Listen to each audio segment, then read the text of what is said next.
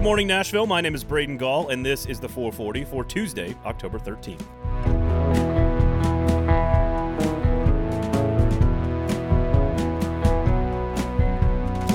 Don't look now, but the Tennessee Titans could actually play a football game on Tuesday night against the Buffalo Bills. It has been 16 days since the Titans beat the Vikings, back when NFL football still felt normal, and there are still tons of outstanding questions, and it's why the unbeaten Bills are, frankly, a three point favorite on the road. Primarily, what type of mental and physical shape is this roster in after all of the craziness of the last two weeks? These are professional athletes who get paid millions of dollars to be ready to compete, and I would hope that they are capable of doing everything in their power to stay ready while they're at home. But there is no way that that's the same thing as going through full practices or even walkthroughs. The offense was hitting on all cylinders when the season got paused for the Titans, and the defense was most certainly not. What level of execution fans should expect is a huge unknown heading into Tuesday night's game. Adding to that already totally unknown variable is the roster itself. Who is actually able to compete and at what level? This is where you could find some good news, I suppose. The team practiced on Sunday and have now been six days removed from their last player positive test. In fact, the first wave of positive tests have been cleared to return to play. This includes defensive tackle DaQuan Jones, long snapper Beau Brinkley, and practice squad tight end Tommy Hudson. Jones is a huge key for the Titans on Tuesday night. He'll be facing one of the more potent rushing attacks in the NFL. So getting him back is a big boost to the Titans' defensive line. The next two that tested positive were rookie corner Kristian Fulton and outside linebacker Kamalei Correa, who would be 13 and 14 days removed from their positive tests on Tuesday evening. There is no one size fits all timetable for returning to play. Sure, it's about a certain amount of time, but also how symptomatic each player was and when. The timetable for other players, as of game time on Tuesday night, will be as follows. Adam Humphries and Cam Batson will be 12 days removed. Jeffrey Simmons would be 11 days out from his positive test. Khari Blasingame sits at nine days, while Corey Davis and MyCole Pruitt are just seven days removed. It seems reasonable to assume that Humphries, Batson, and maybe even Simmons could be back should they check all of the needed boxes, and those additions could not be overstated, as the receiving corps is severely depleted, and as I already mentioned, the D line needs all the help it can get against the Buffalo Bills ground game. Additionally, it appears that wideout A.J. Brown will have a chance to contribute after almost a month off with a bone bruise in his knee, and that Adoree Jackson will not be off IR in time to help out on the back end of the Titans' defense. So, what exactly are the Titans facing on Tuesday night? Forfeiting this game was never on the table, but having to face a 4 0 team without much practice time and a depleted roster is as close as you can get to forfeiting without actually canceling the game. Having said that, even with some pieces missing and like two practices in over two weeks, the Titans are still putting plenty of talent on the field. And it's possible that the events of the last few weeks could galvanize the locker room if the leadership in this group is as strong as we believe it to be. This entire COVID outbreak ordeal just sucks for the health and the safety of the individuals and their families, for the fans, for the opposing teams, for the NFL. But again, and I feel like a broken record here, this is what we as fans and they as players and they as the league all signed up for. We are playing a football season in the middle of a giant viral pandemic, and missing players, missing practices, moving games, changing bye weeks is literally what both the NFL and the Players Association planned for. Could they have planned better? You betcha. Obviously, both sides are trying their best to get games in and the season played.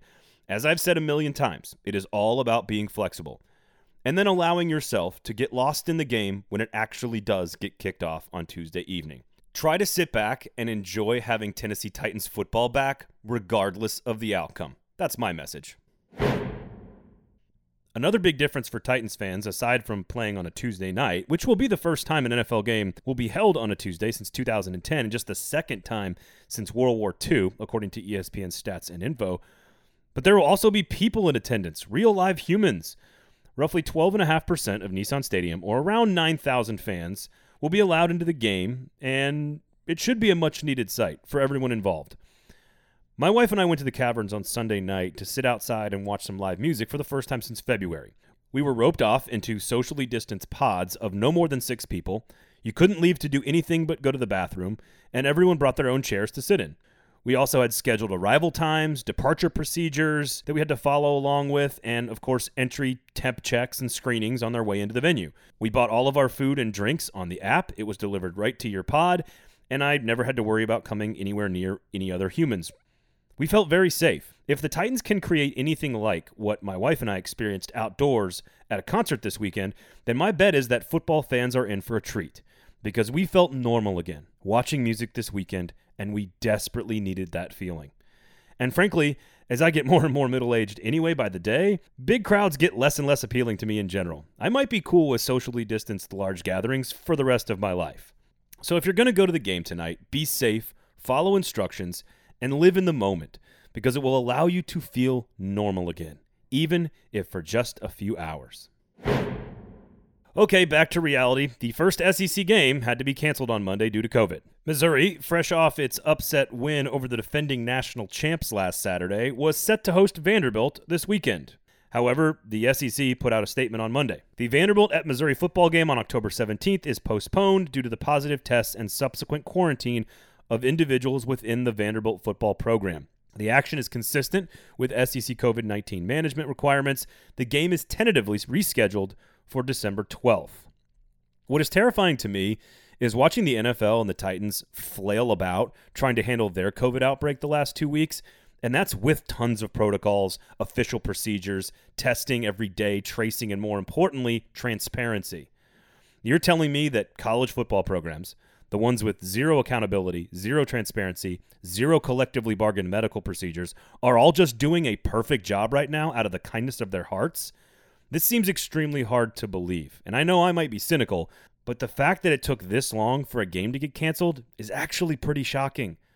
Like always, let's hope the players and their friends and family are safe. And I guess we just have to take it on blind faith that these million dollar feudal dictators who run college football programs, who have complete control over all of the information, are all doing the exact right things all of the time by everyone.